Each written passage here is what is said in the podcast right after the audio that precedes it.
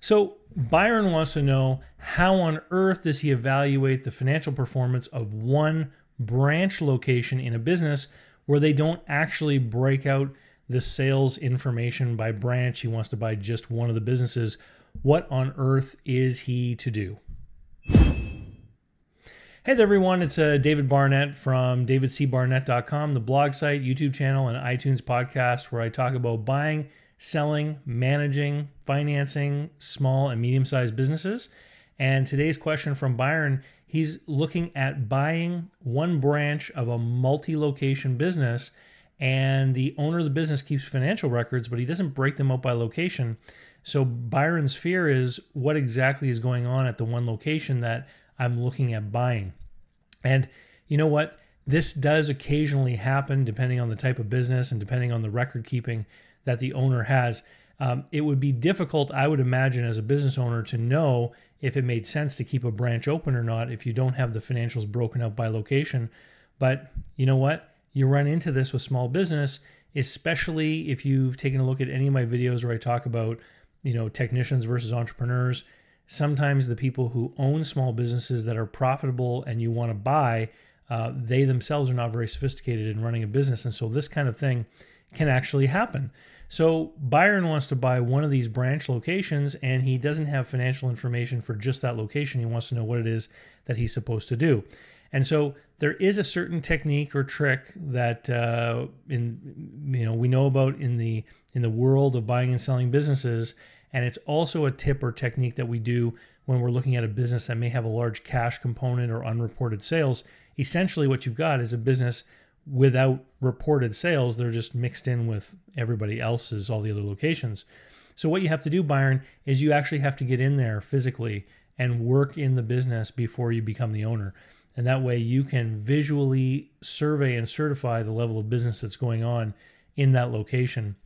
And I've had people do this before with businesses like bars and used furniture businesses and restaurants where there may be some unreported income or the record keeping wasn't that great and the buyer wanted to know for certain on their own what was the level of activity going on in the business. Now, if it's a business that has any kind of seasonality to it, then this technique may not work that well. If you happen to be surveying it in high season, you might get the wrong impression that the business is actually doing better, maybe than it normally does, and vice versa.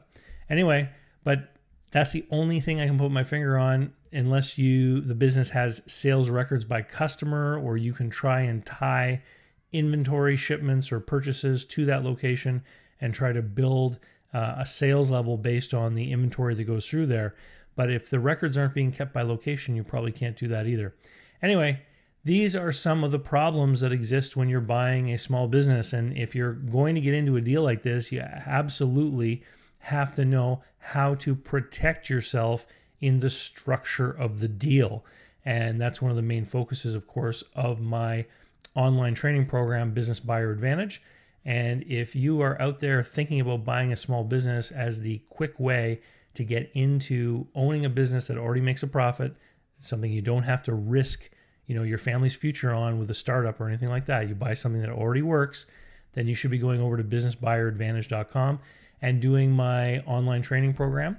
Um, people do it every week, 30 back, day money back guarantee. No one's ever asked me for the refund. And then once you're done that, you can do the 12 step self coaching program called The Next Step. And uh, always contact me and get me to consult on your individual uh, deal when you're working on it, get my feedback and advice.